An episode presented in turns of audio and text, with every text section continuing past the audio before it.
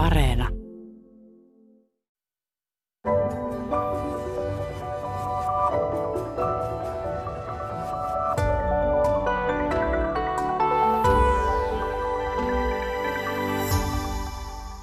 Niin, onnellisuuden pohdinta, niin se ei ole uusi asia, vaan sen miettimiseen keskittyivät jo antiikin filosofit. Ja mitä se onnellisuus oikeastaan sitten on, niin siitä onnellisuustutkijatkaan eivät ole nykyään päässeet ihan yksimielisyyteen. Kukin määrittelee tavallaan, että mitä se onni tarkoittaa. Sosiologian professori Suvi Salmenniemi, miten sä määrittelet onnellisuuden? No mä ajattelen, että se onnellisuus on sellainen subjektiivinen, niin kuin henkilökohtainen kokemus, jolle on aika mahdotontakin antaa mitään yksiselitteistä määritelmää, eli, eli mikä kenenkin onnelliseksi tekee. Et voisi ajatella, että on, onnellisuus on jotain tällaisia hetkellisiä ilon, onnen kokemuksia, mutta se, mikä ihmisen tekee onnelliseksi, se voi olla hirveän montaa erilaista asiaa, ja se riippuu tosiaan sitten ihmisestä itsestään. No, onnellisuustutkija Ilona Suojanen, miten sinä määrittelet onnellisuuden? No hyvin samalla tavalla kyllä vastaisin kuin Suvikin, että mä näen, että se on hyvin semmoinen subjektiivinen ja henkilökohtainen se onnellisuuden kokemus. Ja kun mä oon tutkimuksissani tätä, tätä kysynyt, niin sitten ihmiset on aika eri tavalla sitä, sitä määritelleet. Jotkut on puhuneet niin kuin onnellisuudesta tunteena ja joku on viitannut sitten sellaiseen mielentilaan tai mielialaan ja joku on saattanut taas puhua onnellisesta elämästä. Niin mä oon jotenkin ajatellut, että ehkä niistä semmoinen yhdistelmä voisi olla sitten se semmoinen onnellisuuden määritelmä. Mutta tosiaan ajattelen sen kyllä niin, että, että jokaisella saa olla siihen ihan, ihan oma määritelmänsä ja myös näkemyksensä siitä, että mitä se onnellisuus on. No onko sitten niin, että kun oikeastaan ei pystytä tarkalleen määrittelemään, että mitä se onnellisuus oikeastaan on, niin tuleeko siitä helposti eh, ihmiselle sitten sellainen ajatus, että no onko mä nyt sitten tarpeeksi onnellinen, että onko joku muu onnellisempi kuin minä? Että, että luoko tämä käsitteen epämääräisyys itsessään paineita siihen, että ajatellaan, että pitäisi nyt saavuttaa ehkä vielä jotain enemmän. Mitä Ilona ajattelet? Niin, no kyllä se ehkä jollekin voi sitä tehdäkin, että, että voisi tuntua ehkä helpommalta olla niitä selkeitä mittareita ja selkeitä vastauksia. Ja sitten kun niitä ei ole, niin voi olla, että joku siitä on, on vähän hukassa. Mutta sitten toisaalta mä näen sen semmoisena rikkautena myös, että, että, että voi lähteä sitä niin omaa onnellisuutta etsimään tai sitä omaa tapaa elämäänsä elää, niin etsimään sitten sitä. No, mutta onko tota tyytyväisyys sitten sama asia kuin onnellisuus? Kun monet sanoivat, että no kyllä mä nyt olen ihan tyytyväinen mun elämään. No se on varmaan myös sitten sellainen henkilökohtainen asia, että joku voi sen nähdä niin, että, että tyytyväisyys ja onnellisuus on sama asia. Että mä olen yleensä tutkimuksissani määrittänyt sen tyytyväisyyden niin, että on jotain odotuksia tai ajatuksia siitä, miten, miten elämän tai asioiden pitäisi mennä, ja sitten se on semmoinen niin kuin arviointi siitä, että miten ne on mennyt. Ja sitten jos ne on mennyt hyvin, niin sitten ollaan, ollaan niin kuin tyytyväisiä. Mutta kyllä mä näkisin, että on myös mahdollista, että on, on ihan tyytyväinen noin yleisesti vaikka työhön, ja, ja silti ei kuitenkaan ole onnellinen. Ja se voi sitten taas olla, että se aiheuttaakin sitten just niitä haasteita siellä elämässä tai, tai semmoista niin kuin epävarmuutta, että hei, mun pitäisi olla tyytyväinen ja kaikki on kauhean hyvin elämässä, mutta en sitten kuitenkaan ole onnellinen. No mitä mieltä Ilona ja Suvi olette siitä, että Suomi on ö, itse asiassa taitaa olla jo neljättä kertaa peräkkäin tässä maailman onnellisin kansamittauksessa niin kärkisijalla – Eli meidän pitäisi siis olla tämän tutkimuksen mukaan onnellisimpia koko maailmassa, ja, ja suomalaisten itsen, itsensä on aika vaikea uskoa tätä, että mekö mukaan onnellisia. Tässähän on tässä raportissa ollut mukana 149 valtiota, ja, ja tota, kaikki Pohjoismaat ovat siellä kärkikymmenikössä, ja Suomi tosiaan johtaa, niin mitä ajattelette tästä tuloksesta? Mitä sä Suvi ajattelet? Siinä onnellisuusraportissa mitataan aika paljon juuri tällaisia, niin kuin, tai oikeastaan mitataan juuri sitä, sitä tuota, tyytyväisyyttä elämään, ja siinähän on paljon sellaisia elementtejä, jotka ovat niin kuin hyvin olennaisia tämmöisessä pohjoismaisessa hyvinvointivaltiossa. Eli se sellainen niin kuin turvallisuus ja tuota, hyvinvointi, mitä hyvinvointivaltio voi, voi antaa. Et ehkä se on jossain määrin myös harhaanjohtavaa, nimetä sitä onnellisuusraportiksi, että enemmän siinä tutkitaan juuri tätä subjektiivista hyvinvointia ja, ja tuota, ihmisten kokemusta tyytyväisyydestä elämään. Miten sä Ilona olet seurannut tätä raportointia? Niin, se tosiaan se on aika, aika mielenkiintoinen ja joka vuosi se herättää monenlaista keskustelua siellä mediassa ja, ja niin kuin kansan keskuudessa, että, että, että mitä, mitä tässä tarkoittaa ja voiko näin olla. Ja totta kai näin on tai ei, ei missään nimessä. Se on, aina jännä seurata sitä. Mutta siinä tosiaan onhan siinä raportissa niin kuin kysytty kansalaisilta, että asteikolla nollasta kymmeneen, että kuinka tyytyväinen olet elämääsi. Ja siihen on sitten ihmiset vastanneet ja kyllä se siltä näyttää, että Suomessa siihen on sitten keskiarvo arvo, arvo niin kuin on, on korkea ja on nyt sitten viime vuosina ollut, ollut ykkös, ykkös niin kuin tila, tilassa siinä, mutta tota, ja kyllähän siinä ei ne kauhean suuria vaihteluja ole siellä top 5 ja top 10 välissä, mutta että, että kyllä ainakin sitten tämän kyselyn mukaan ja ne, jotka tähän kyselyyn ovat vastanneet, niin heistä keskiarvo on ollut sitä mieltä, että, että melko tyytyväisiä elämäänsä sitten on. Mutta sitten just tosiaan se, että onko se oikea sitten se, onko se oikea titteli se niin kuin onnellisuus siinä ja että onnellisin maa, niin se on, se on mun mielestä myös sellainen, mitä, mitä voitaisiin tosiaan kyseenalaistaa. Niin, että se voisi olla mieluummin, että tyytyväisin maa. Että ainakin sitten suomalaisilla on taito olla tyytyväinen siihen, mitä, mitä heillä on. Tosin meillä sitten samaan aikaan on eriarvoistuminen on syventynyt ja on erilaisia mielenterveyshäiriöitä ja ihmiset jää työkyvyttömyyseläkkeelle mielenterveyssyistä, että on, on vähän niin kuin kaksi puolta tässä, mutta että tosiaan se keskiarvo on sitten, että suurin osa on, on tyytyväisiä. No, mitä mieltä olette sitten siitä, että kun äh, ehkä varsinkin niin kuin vanhempi polvi ajattelee onnellisuudesta niin, että etkel onni on se onnen kätkeköön ja, ja pidetään sitä kynttilää vakanalla ja, ja semmoista ajattelua, että ei haluta ikään kuin näyttää sitä onnea kaikelle, kaikelle kansalle, niin niin onko nuori polvi nyt sitten erilainen? Että, että onnen saavuttamista halutaankin näyttää kaikille. Esimerkkinä nyt se, että miten niin kuin somessa, somessa halutaan esitellä sitä omaa elämää ja, ja onnenhetkiä. Mitä sä Ilona ajattelet tästä, että onko tässä tapahtunut joku tämmöinen asennemuutos onnellisuutta kohtaan? Niin, voihan se olla, että siinä tosiaan sellainen on, on tapahtunut. Että kyllä mä muistan itse, kun mä aloin silloin joskus kun on siitä nyt kohta jo 12 vuotta, kun mä lähdin onnellisuutta tutkimaan, niin se herätti ehkä vähän semmoista na, na, niin kuin, naureskelua tietyllä tavalla ehkä sieltä niin kuin vanhemman äh, sukupolven näkökulmasta, erityisesti niin kuin onnellisuustyössä, että mitä, mitä nyt sellaista. Ja sitten taas tässä on tapahtunut aika suuri muutos, mä näkisin viimeisen kymmenen vuoden aikana, että nyt onnellisuudesta puhutaan niin kuin hyvinkin paljon ja se on tosi paljon näkyvillä mediassa ja se on, niin kuin kirjallisuutta on paljon ja näin. että et, et kyllähän siitä on tullut sitten ehkä vähän erilainen asia, että onko se sitten se, että onko se niin kuin sukupolviasia vai onko se myös sitten ne muutokset siinä kulttuurissa ja ympärillä, mitkä, mitkä sieltä on noussut.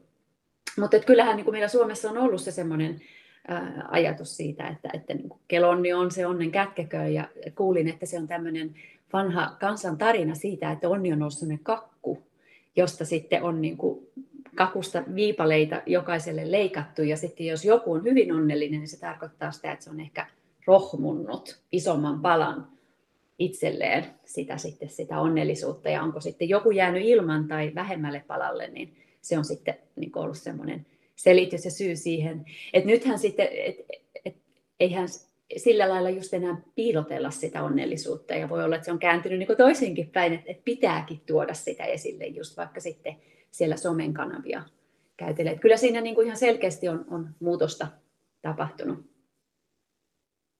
Mä oon ihan samaa mieltä tästä, että, että jollain tavalla tämä onnellisuus, siitä on tullut sellainen ehkä niin kuin normi ja sellainen tavoiteltava asia ihan eri tavalla kuin aikaisemmin.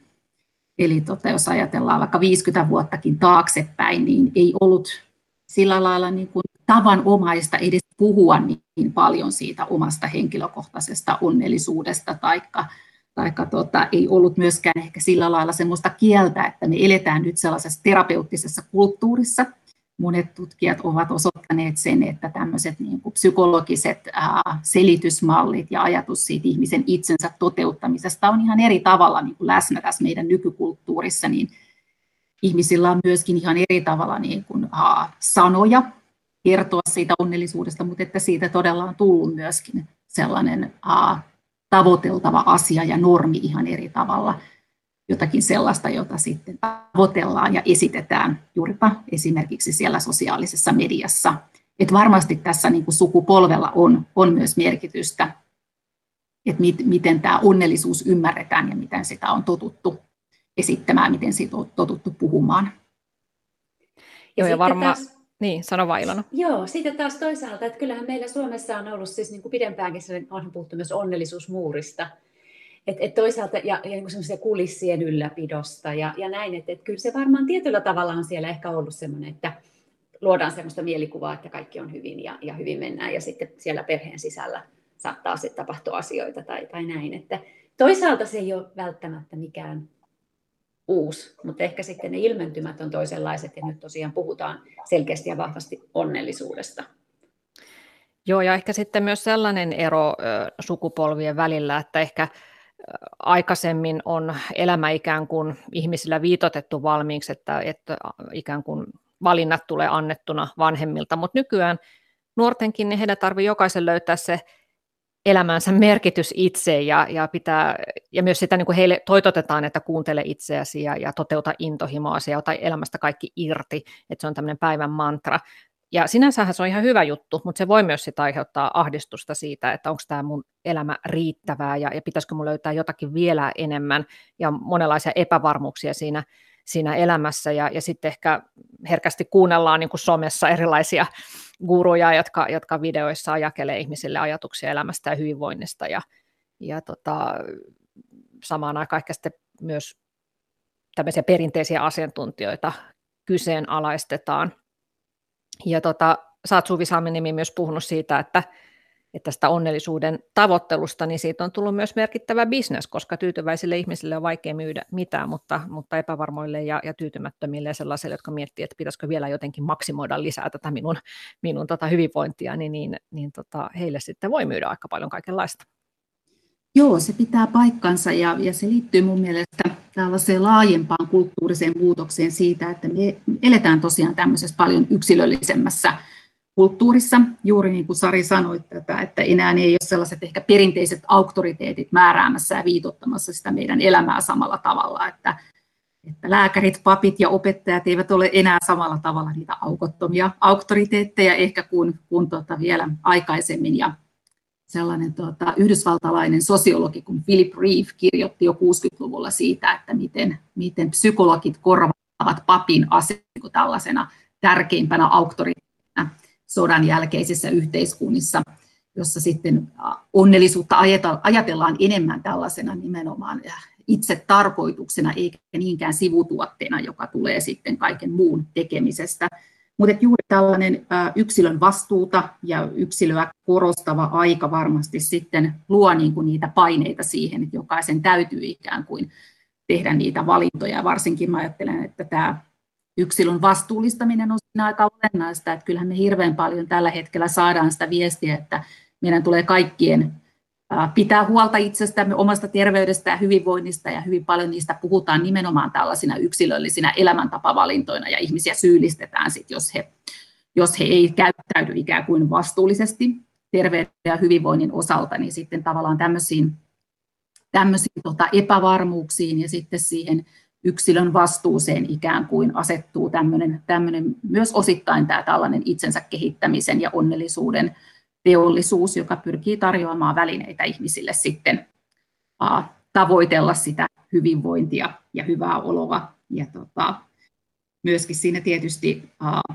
tulee mukana se, että, että saattaa ajoittain hävitä niin kuin ikään kuin se sellainen rakenteellinen puoli tästä hyvinvoinnista, eli se, että mehän ei toki kaikki olla mitenkään tasa-arvoisia tekemään niitä valintoja, ja terveyteen ja hyvinvointiin vaikuttaa monet niin kuin yhteiskunnan rakenteelliset eriarvoisuudet.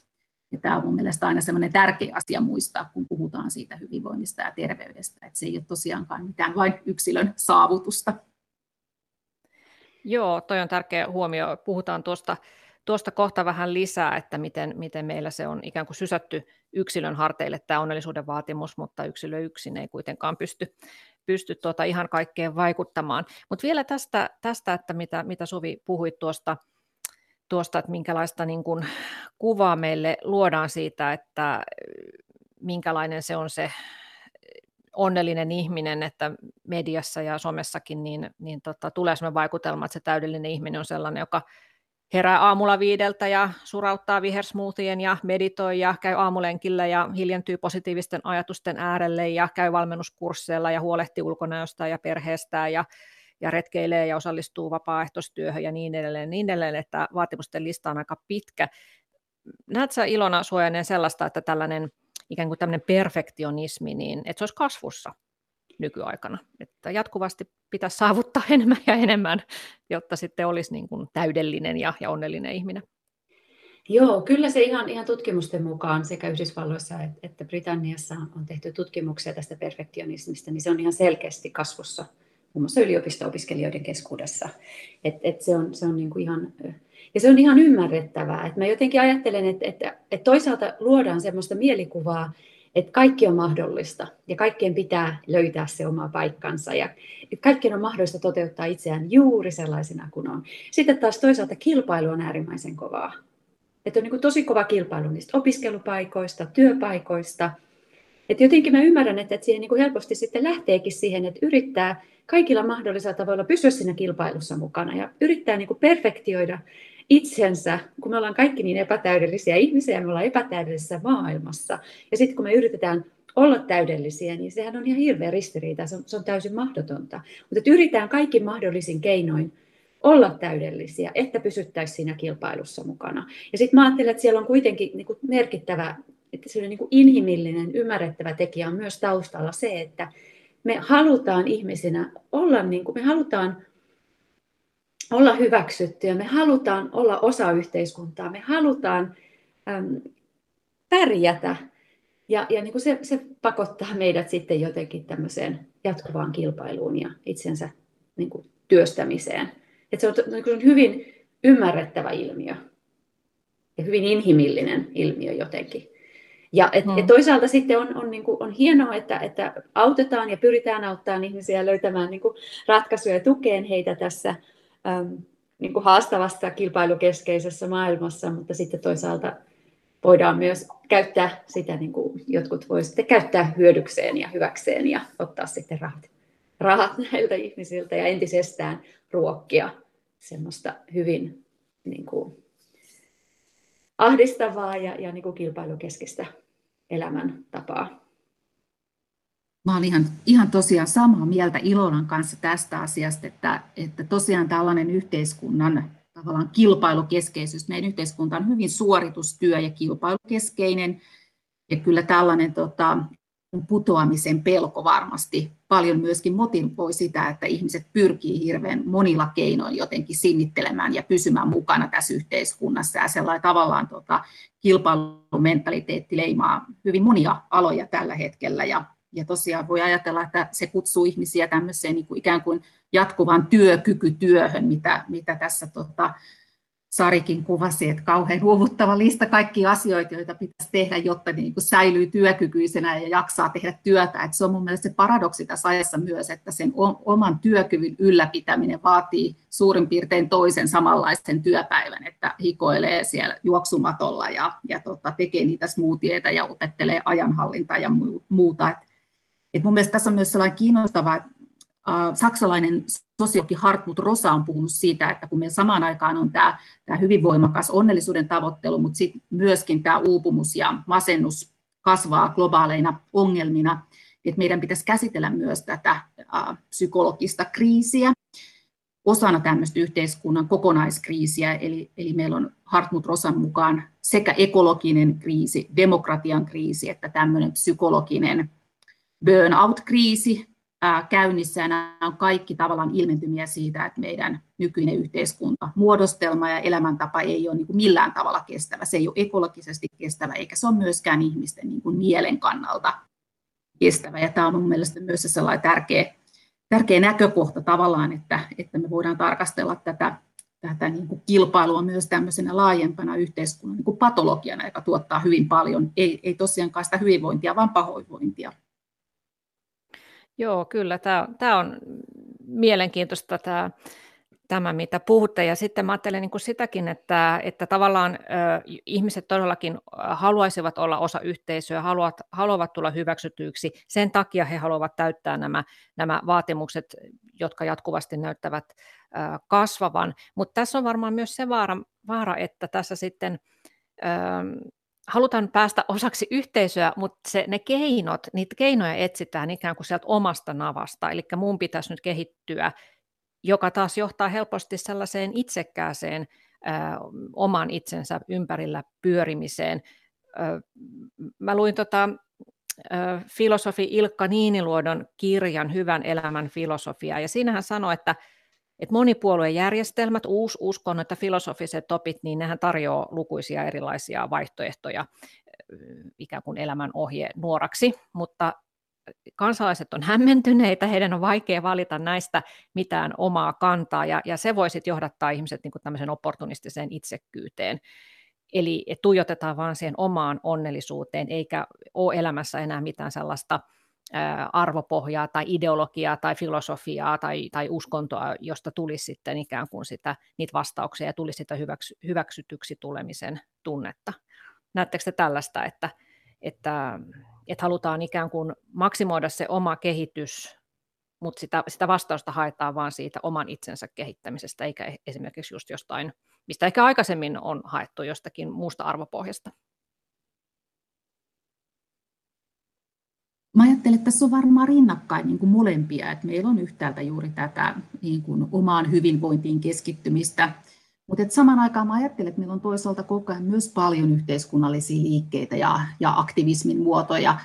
Ajattelen nyt vaikkapa ihan tätä viimeaikaista ilmastoaktivismia, että onhan paljon kuitenkin koko ajan yhteiskunnallisia liikkeitä, jotka niin kuin miettii näitä asioita ähm, ikään kuin tämmöisellä yhteisöllisellä tasolla. Ja välttämättähän se omasta hyvinvoinnista huolehtiminen ja siihen panostaminen ei ole myöskään ristiriidassa tämän kanssa, että, että ihminen saattaa olla – kiinnostunut sen oman hyvinvointinsa parantamisesta, mutta että samaan aikaan sitten se ei välttämättä sulje mitenkään pois sitä, että ihminen saattaa olla sitten niin myöskin kiinnostunut myös tämmöisestä niin kuin yhteiskunnallisesta hyvinvoinnin edistämisestä, että, että nämä molemmat on varmasti niin kuin, äh, läsnä tässä ajassa, mutta mä ajattelen, että siinä on juuri tämä, että jokaisen täytyy nyt jotenkin itse löytää se oma maailmankuva erilaisista elementeistä ja jotenkin rakentaa sitä äh, itsenäisesti ja sietää tämän hetken niin kuin epävarmuutta myös siinä mielessä. Maailma näyttäytyy monella tapaa aika kaoottisena ja epävarmana monille työ.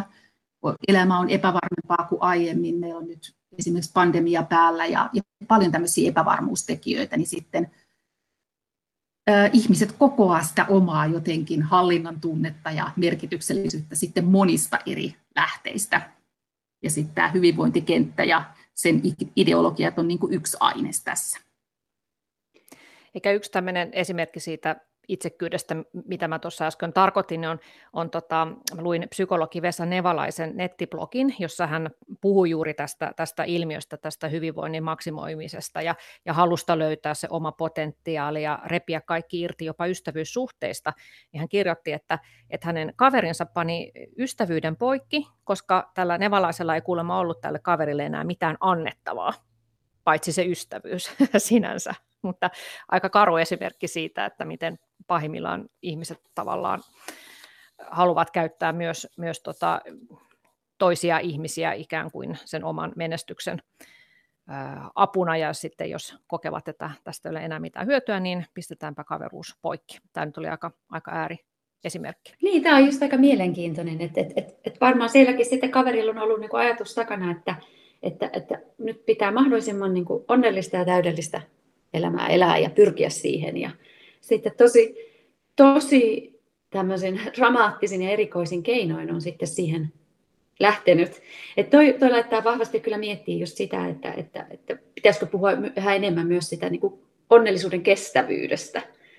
Ja että miten erilaisia ratkaisuja ja päätöksiä sitten tehtäisiin elämässä, ähm, jos haettaisiin enemmänkin sellaista kestävää onnellisuutta kuin vaan sitten sellaista hetken hetken humahdusta ja ylipäätänsä sitten se, että onko se onnellisuus edes niin kuin hyvä, hyvä päämäärä ja tavoite, jos, jos se sitten johtaa muun muassa hyvin yksinäiseen elämään siinä vaiheessa, kun kaikki ihmiset ympäriltä on käytetty ja se ystä, ystävyys niin kuin ei itsessään muka sitten anna, anna mitään. Mutta nämä on, nämä on tosi mielenkiintoisia ilmiöitä ja toisaalta ymmärrän juuri sen, että kun eletään semmoisessa hirveässä tietotulvassa myös, ja meillä on ihan hirveästi tietoa kaikkialta ja sitten pitäisi niitä niin kuin ymmärtää ja niitä tulkita ja selkeitä vastauksia ei ole.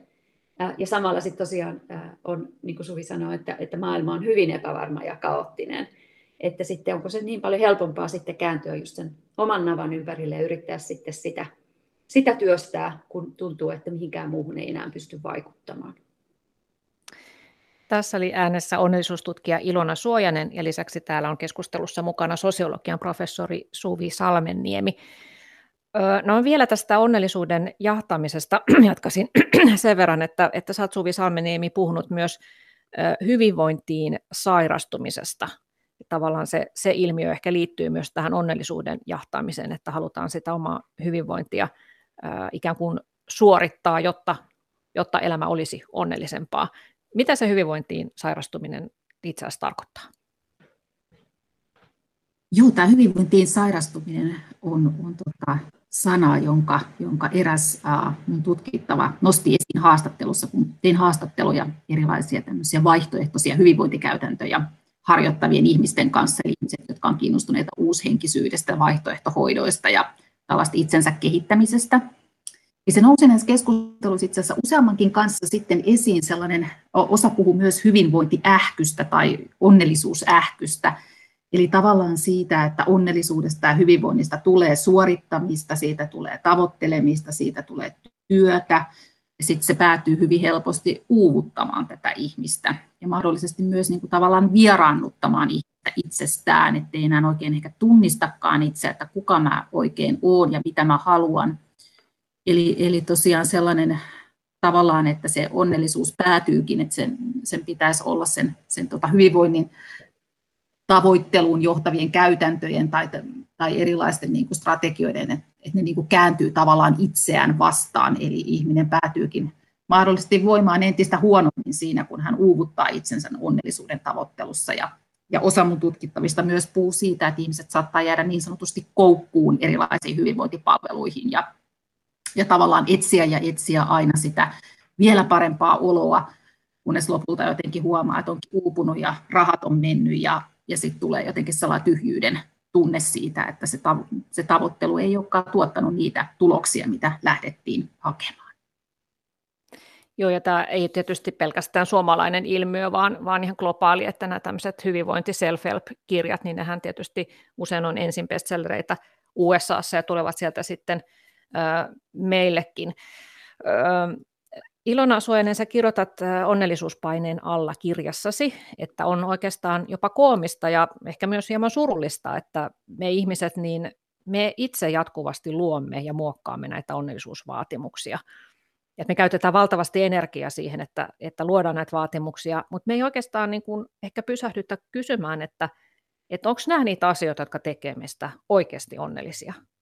Että, että ei mietitä, että, että tota, mitä me todella tarvitsisimme. Et esimerkkinä nyt tämmöinen että muoti, muotijuttu, että aletaan sokerittomalle tai viljattomalle ruokavaliolle, kun ajatellaan, että no sit kaikki järjestyy, kun mä ryhdyn seuraamaan tällaista, tällaista ruokavaliota, eikä ajatella, eikä pysähdytä siis tavallaan kuuntelemaan, että mitä se mun keho sanoo, että onko tämä mulle oikeastaan se juttu, mikä tässä nyt oikeasti auttaa. Joo, tämä on, on tosi mielenkiintoista tosiaan. Ja ihan niin kuin minusta on ihan hyvä lähteä niin kuin siitä kysymyksestä, että haluanko edes olla onnellinen? Tai että onko onnellisuus mulle tärkeä asia?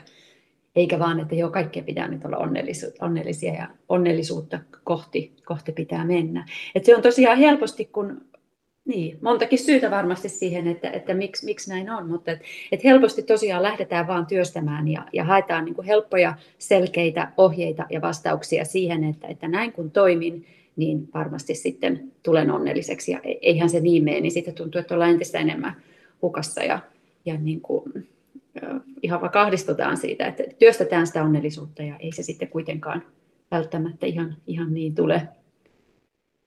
niin, että siinä oikeastaan vaan päinvastoin vieraantuu enemmän siitä, siitä omasta, omasta mielestä ja kun lähtee etsimään sitä ikään kuin ulkopuolelta sitä reseptiä siihen onneen.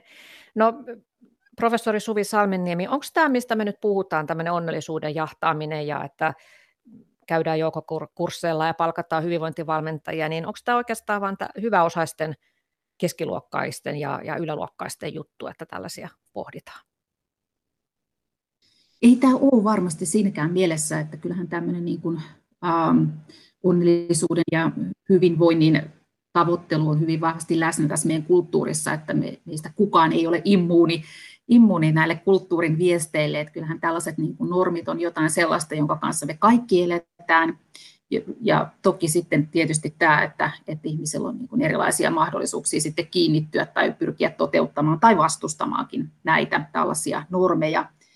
Mutta kun tein tutkimusta viiden vuoden ajan täällä, täällä tota vaihtoehtoisten hyvinvointipalveluiden kentällä, niin kyllä mä siellä törmäsin kaikenlaisiin ihmisiin, kaikista yhteiskuntaluokista tuleviin ihmisiin, että et ei tämä ole pelkästään keskiluokan ja ylemmän keskiluokan harrastusta, mutta että se on selvää, että tämä kenttä on hyvin siinä mielessä niin kuin erikoistunut, että meillä on paljon semmoisia ison rahan palveluita, ihmisille, joilla on varaa kuluttaa. Ja siellä usein ehkä painottuukin sit enemmän juuri tämä tällainen suorittaminen, että miten voisit olla vielä parempi versio itsestäsi, miten saat lisää tehoja irti itsestäsi, miten jaksat enemmän. Että on semmoisia ison rahan koulutuksia, ison rahan valmennuksia, mutta sitten on paljon myös tällaisia ihan vertaistuella toimivia terapeuttisia yhteisöjä, tällaisia esimerkiksi piirejä, joissa jaetaan kokemuksia, ja, ja tota, ne saattaa olla sellaisia, että ne saattaa joskus olla tosiaan joko ilmaisia tai maksaa sitten 5 tai 10 euroa.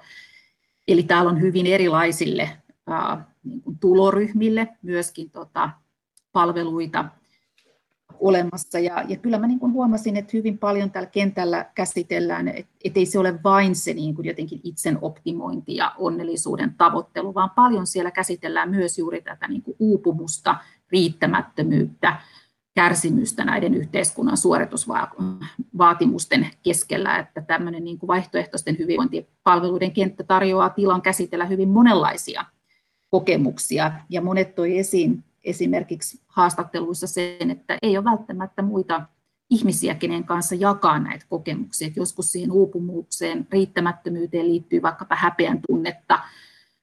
Jos on kokenut työuupumuksen, niin tota, etsii siihen niin kuin tavallaan keinoja ymmärtää, mistä se johtuu, haluaa jakaa sitä kokemusta muiden mahdollisesti saman kokeneiden kanssa. Eli, eli siellä on paljon tämmöistä myöskin niin kuin vertaistukeen pohjaavaa toimintamallia, ja tässä mielessä se tarjoaa tämä kenttä tilaa keskustella hyvin monista ikään kuin sekä tämän hyvinvoinnin niin kuin valoista että varjoista, niistä erilaisista kääntöpuolista myös, mitä siihen, siihen tota, tähän meidän niin kuin suorituskeskeiseen ja onnellisuutta jahtaavaan kulttuuriseen malliin tällä hetkellä liittyy. Kyllä, että se onnellisuus tosiaan on sysätty yksilön harteille tuloluokasta riippumatta, niin mennään kohta sitten siihen, että onko se, onko se ihan oikein. Mutta vielä, vielä siitä, että sä oot tota, Ilona Suojanen tutkinut nuoria asiantuntijatyötä tekeviä ihmisiä useammassakin maassa ja, ja olet siellä sitten havainnut, että tämä tämmöinen paine ö, olla onnellinen tai ainakin näyttää onnelliselta, niin on ulottunut myös työpaikalle.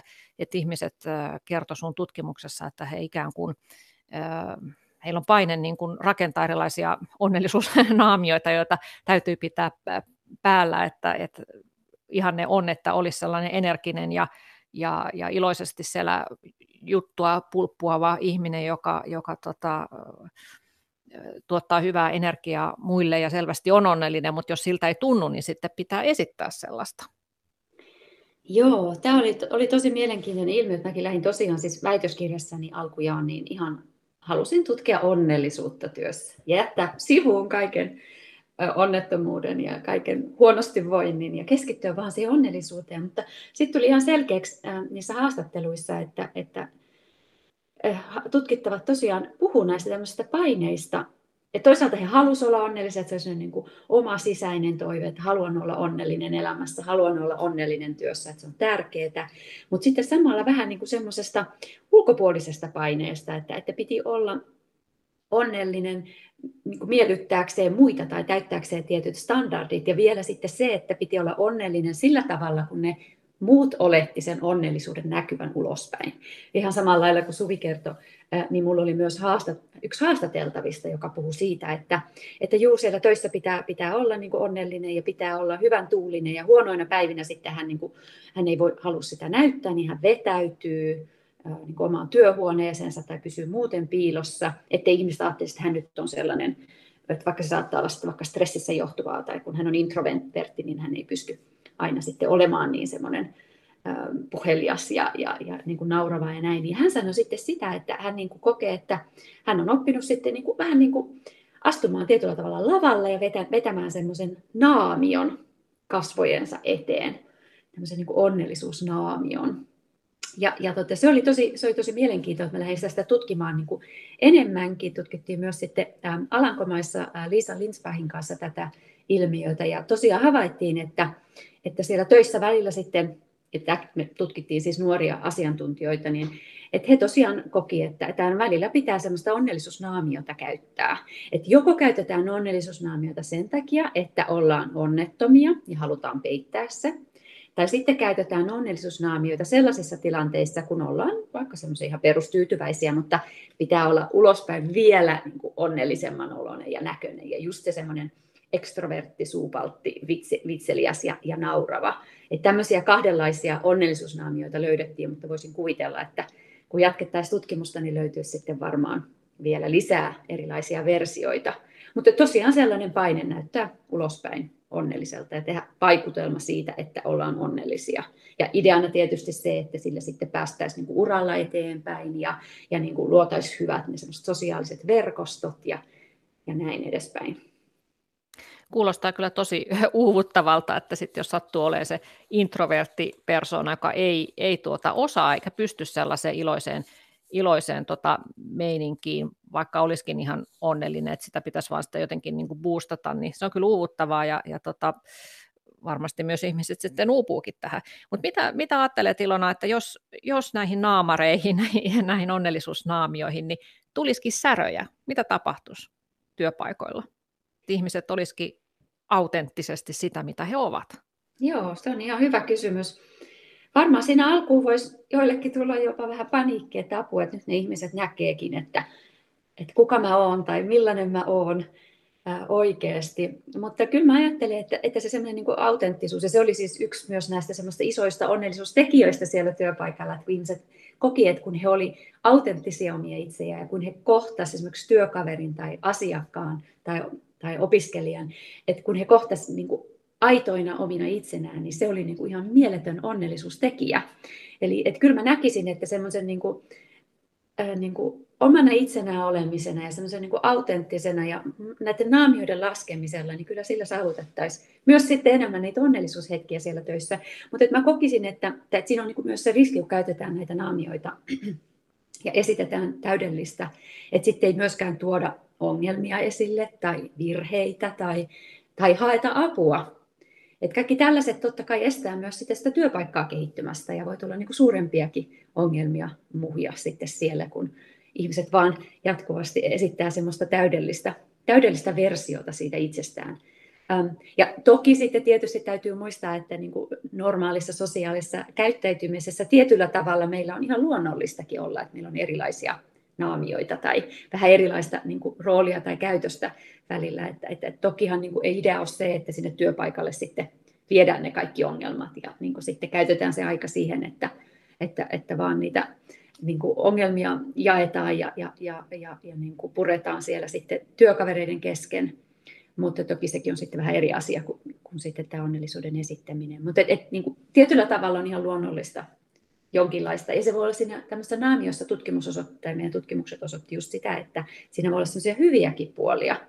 Että se voi niin kuin vähän tuoda kiitteelle semmoisen niin kuin paremman olon ja, ja sitten tosiaan niin kuin niitä yhteyttä siellä työpaikalla myös, myös niin kuin rohkaista ja tukea, se niin kuin positiivinen ilmapiiri siellä töissä, niin kyllä siinä on ihan, ihan hyviäkin puolia siellä naamiossa. Niin, että kun esittää onnellista, niin ehkä sitten alkaa tunteakin sitä onnellisuutta. Ja sitten toinen versio tästä onnellisuusnaamiosta Ilona sun mukaan on tämä suomalainen tapa peittää onnellisuutensa naamiolla. Että meillä on vähän sellainen kansallinen tapa, että, että vaikka oltaisiin tosi innoissa ja riemuissaan, niin pokerinaama pysyy, että sitä ei hirveästi näytetä, että sekin on, sekin on yksi tapa pitää onnellisuusnaamiota. Ja vaikka se ei ehkä olisi naamiokaan, mutta just se niin kuin on hirveän hyvä nostaa se keskustelu myös esille, että se onnellisuus saattaa näyttäytyä niin monin eri tavoin. Että se ei tarkoita sitä, että pitää olla niin kuin hymy korvissa, vaan että voidaan, se on ihan myös niin kuin autenttinen onnellisuus voi näyttää hyvin erilaiselta eri, ihmisiltä, eri ihmisissä ja eri tilanteissa. Hmm.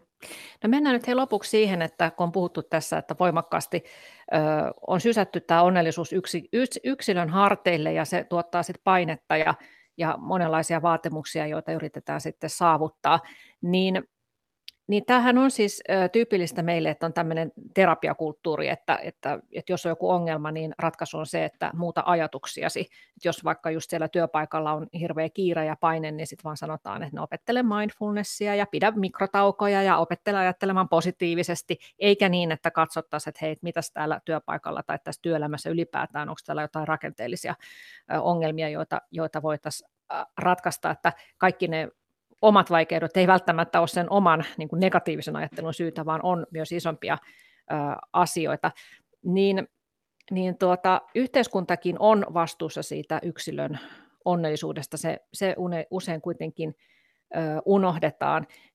Puhuitkin tuossa Ilona aikaisemmin tällaisesta kestävästä onnellisuudesta, niin, niin kerrotko siitä vähän lisää, että mitä, mitä se tarkoittaa ja, ja miten sellainen voitaisiin saavuttaa yhteiskunnassa? Joo, se kestävä onnellisuus tosiaan sen voi ymmärtää eri tavoin ja vähän niin kuin eri, eri tasoilla. Mutta ajatuksena siinä tosiaan olisi se, että, että niin kuin, ei puhuta vain, että kestä, onnellisuus että se vaan lisääntyy, vaan että pyritään myös, niin kuin, että se jakaantuisi tasaisemmin mahdollisimman monelle. Ja toki sitten miettii myös kestävää siinä mielessä, että se olisi myös ylisukupolvista, eli myös niin kuin tulevilla sukupolvilla olisi mahdollista sitten siihen, siihen onnelliseen elämään.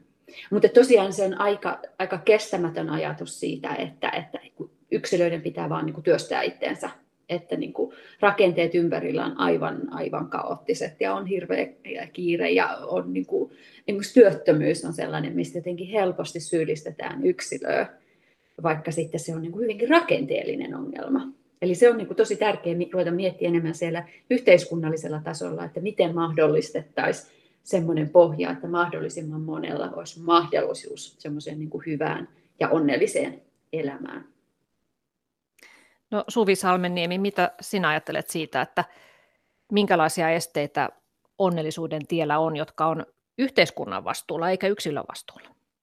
Mä jaan ihan täysin kyllä tuon Ilonan äh, tuossa lopussa sanoman tota, äh, ajatuksen siitä, että meidän täytyy kiinnittää huomioon näihin yhteiskunnallisiin rakenteisiin. Just jos ottaa tämän työelämän vaikkapa, vaikkapa esimerkiksi, niin, niin tosiaan äh, kyllähän ihmisten äh, kokemat paineet työssä liittyy hyvin usein siihen niin kuin liialliseen työmäärään, työn äh, organisointiin, työn rakenteisiin, juuri työttömyyden, työttömyyteen, ylipäätänsä niin kuin moniin tällaisiin työelämän rakenteellisiin kysymyksiin, lyhyisiin työsuhteisiin, pätkätöihin. Että meillä on paljon sellaisia niin kuin rakenteellisia ongelmia, jotka tuottaa ihmisille arkipäivän kärsimystä työssä. Ja silloin, jos me sanotaan, että hengittele vaan siellä jumppapallolla, niin silloin me kannustetaan ihmisiä ikään kuin hyväksymään niitä epätasa-arvoisia ja alistavia rakenteita ja tavallaan niin kuin sopeutumaan ja sinnittelemään niissä. Ja tällainen usein sitten niin kuin tietysti johtaa myös siihen, että ihmiset uupuu siellä työssä. Eli meidän pitäisi muuttaa niitä yhteiskunnan rakenteita. Ja, ja meillä on selvästi tapahtunut sellainen siirtymä niin kuin tässä meidän ymmärryksessä hyvinvoinnista siinä mielessä, että, että nykyään hyvinvointia, kun ajatellaan, niin siinä painottuu hyvin vahvasti se sellainen niin kuin, yksilön vastuu, yhteiskunnallisen vastuun sijaan siinä painottuu just tällainen niin terveyden ja hyvinvoinnin kaupallistunut kenttä sen sijaan, että me puhuttaisiin julkisten palveluiden saatavuudesta, koska hyvin paljon esimerkiksi mun tutkimuksessa tuli esiin, että ihmiset menee tämmöisiin vaihtoehtoisiin hyvinvointikäytäntöihin ihan senkin takia, että he ei ole päässeet julkisen terveydenhuollon piiriin, ei saa aikaa psykologille, ei pääse psykoterapiaan, ei, ei tota, saa apua työterveydestä. Ja sitten juuri tämä, että meidän pitäisi muistaa, että tämän tällaisen niin kuin yksilöllisen onnellisuuden tai koetun hyvinvoinnin lisäksi on tärkeää ajatella niitä olosuhteita, joissa joissa tota, hyvinvointia voidaan tuottaa tai tavoitella, eli puhua niistä tulojen jakautumisesta, resurssien jakautumisesta, meidän hyvinvointipalveluista, eli tällaisista niin kuin rakenteellisista kysymyksistä siitä, että miten tässä yhteiskunnassa pyritään takaamaan mahdollisimman monille ihmisille säällinen ja hyvä elämä.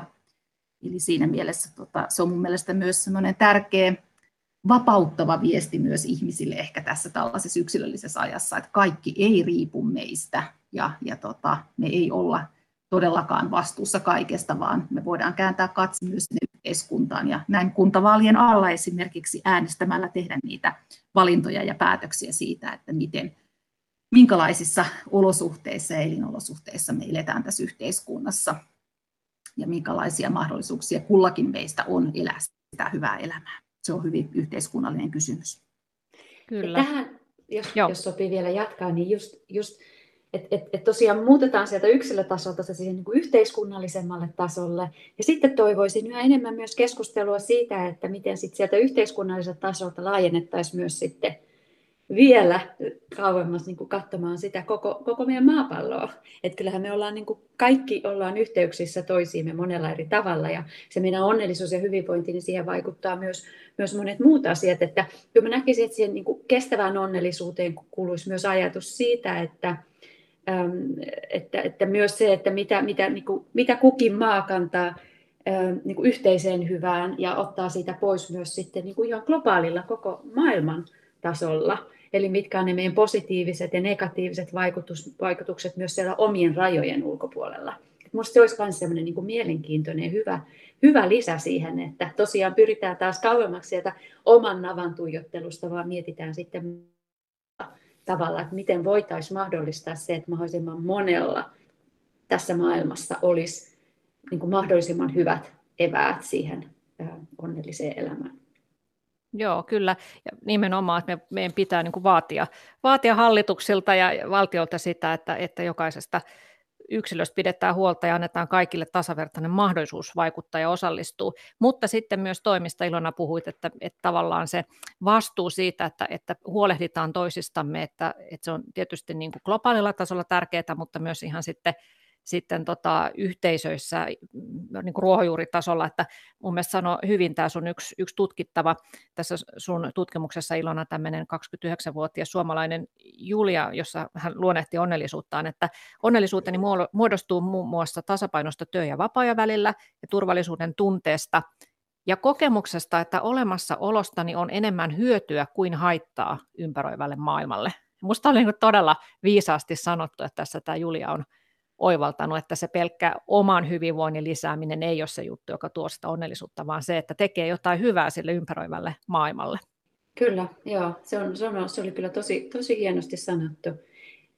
Ihan, ihan, äh, on siinä kyllä oivaltanut selkeästi, selkeästi jotain. Ja just vaan, et, ettei vaan se, että no en, en nyt tee tässä mitään, en ainakaan tee mitään pahaa, vaan se ymmärrys siitä, että me voidaan ihan oikeasti myös lisätä sitä hyvinvointia ja sitä onnellisuutta – myös niille ihmisille siinä meidän ympärillä ja sitten vähän kauempanakin. Että et kyllä me voidaan vaikuttaa toisaalta sitten myös muiden onnellisuuteen siellä omalla yksilötasolla. Ja ehkä just se kääntyminen siitä sen oman navan äh, täydellistämistä just siihen, että mitäs, mitäs voisin siinä ympärillä tehdä ja miten mm. voisin niin kuin, muille lisätä sitä hyvinvointia. Kyllä, ja sitten tarvii varmaan muistaa sekin, että että kaikilla meillä ei ole samanlaisia lähtökohtia kyetä kokemaan sitä onnellisuutta, että kun siihen liittyy sellainen, että, että on kyky nauttia elämästä ja kyky arvostaa ja, ja tarvita ja rakastaa muita ja, ja kyky luoda niitä, niitä tota, hyviä ihmissuhteita. Että ne on sellaisia taitoja, joita pitäisi oikeastaan opetella lapsesta asti, ja jos sitten ko- kotona ei tällaisia asioita ole oppinut, tämmöisiä taitoja, niin, niin se, se tota, on aika mahdotonta sitten vaatia siltä ihmiseltä, että muutapa nyt ajatuksiasi, niin, niin tulet sitten onnellisemmaksi. Miten teidän mielestä pitäisi esimerkiksi vaikka kouluissa ö, osallistua tällaisen kasvatustyöhön, että tällaisia ky- kykyjä nähdä se hyvä ja tehdä myös muiden eteen jotakin, että niitä opetettaisiin koulussa, jos, jos ei ole kotona tällaisia asioita oppinut? No, mä kyllä näkisin, että, että Suomessa koululaitos on kyllä ihan mieletön, mielettömän hyvä ja siellä opettajat, opettajat tekee tosi tärkeää työtä.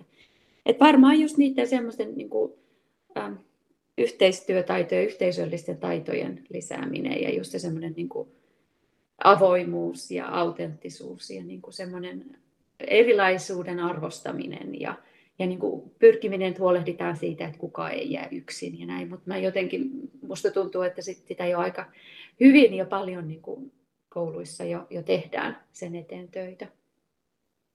Mitä Suvi sanot tähän?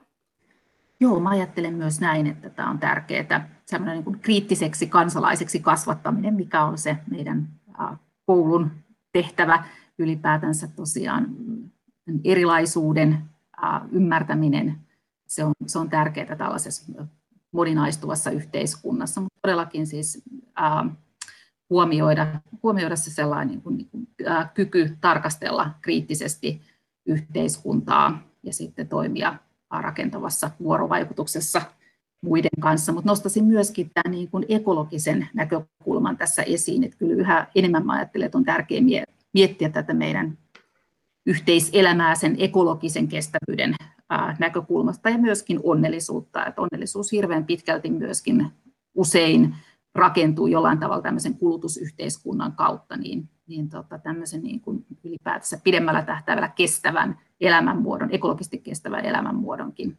pohtiminen, niin tota, se on varmasti tärkeää niin koulussa kuin muuallakin, mutta koulussa tehdään niin tosi paljon hyvää työtä näiden asioiden parissa. No, tutkimukset osoittaa, että ne, jotka pitävät onnellisuuden saavuttamista tärkeänä, ne on itse asiassa onnettomampia kuin he, jotka eivät painota sitä onnellisuutta niin paljon, niin kannattaisiko nyt siis lopettaa se onnellisuuden jahtaaminen? että se toisi enemmän itse asiassa onnea kuin se, että sitä hirveän tietoisesti koko ajan ajattelee. Mitä sanot Ilona Suojanen? No kyllähän tästä niin kuin ihan tutkimuksia on, jos vastaanko suoraan nyt tuohon kysymykseen, mutta kerron siitä, että on, on kyllä ihan tehty tutkimuksia siitä, että sellainen niin kuin äärimmäinen onnellisuuden tavoittelu niin itse asiassa kyllä kääntyy helposti itseään vastaan. Että on ihan löydetty niin kuin yhteyksiä tämmöisen onnellisuuden tavoittelun kanssa ja sitten niin kuin mielenterveyden ongelmien.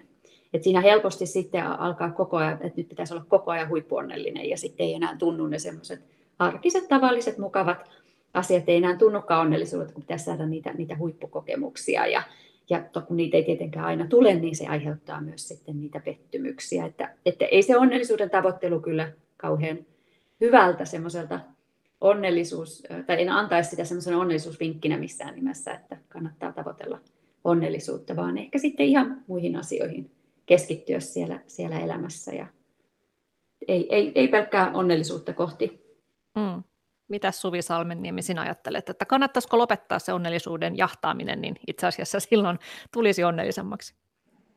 Joo, en mäkään ajattele, että se jahtaaminen on tota, välttämättä mitenkään kestävää ja onnellisu- onnellisuutta niin kuin lisäävää tai tuottavaa. Että, että ylipäätänsä, jos äh, asiat meidän elämässä välineellistyy niin, että, että tota, me vaan jatkuvasti tavoitellaan asioita ja erilaiset asiat on vain välineitä jonkun muun asian tavoitteluun, niin silloin usein se elämän merkityksellisyyden kokemus tuppaa häviämään. Eli tota, ihan ajattelen, että, että tota, voi olla hyvä, jos jättää sen onnellisuuden suorittamisen sikseen ja, ja tota, sitten voikin huomata, että se onnellisuus tulee yhtäkkiä jostain, jostain muualta, jostain sellaisesta asiasta tai paikasta, jota ei ole osannut odottaa, että harvoin se sellainen tota, jahtaaminen sitten on pitkä, pitkällä tähtäimellä onnellisuutta tuottavaa. Aivan, että se on vähän niin kuin sanoit Suvi tuossa aikaisemmin, että se voi olla sellainen sivutuote, joka tulee siitä, että tekee, tekee asioita, joista tykkää, niin sivutuotteena voi sitten tulla se äh, himoittu onnellisuuden tilakin.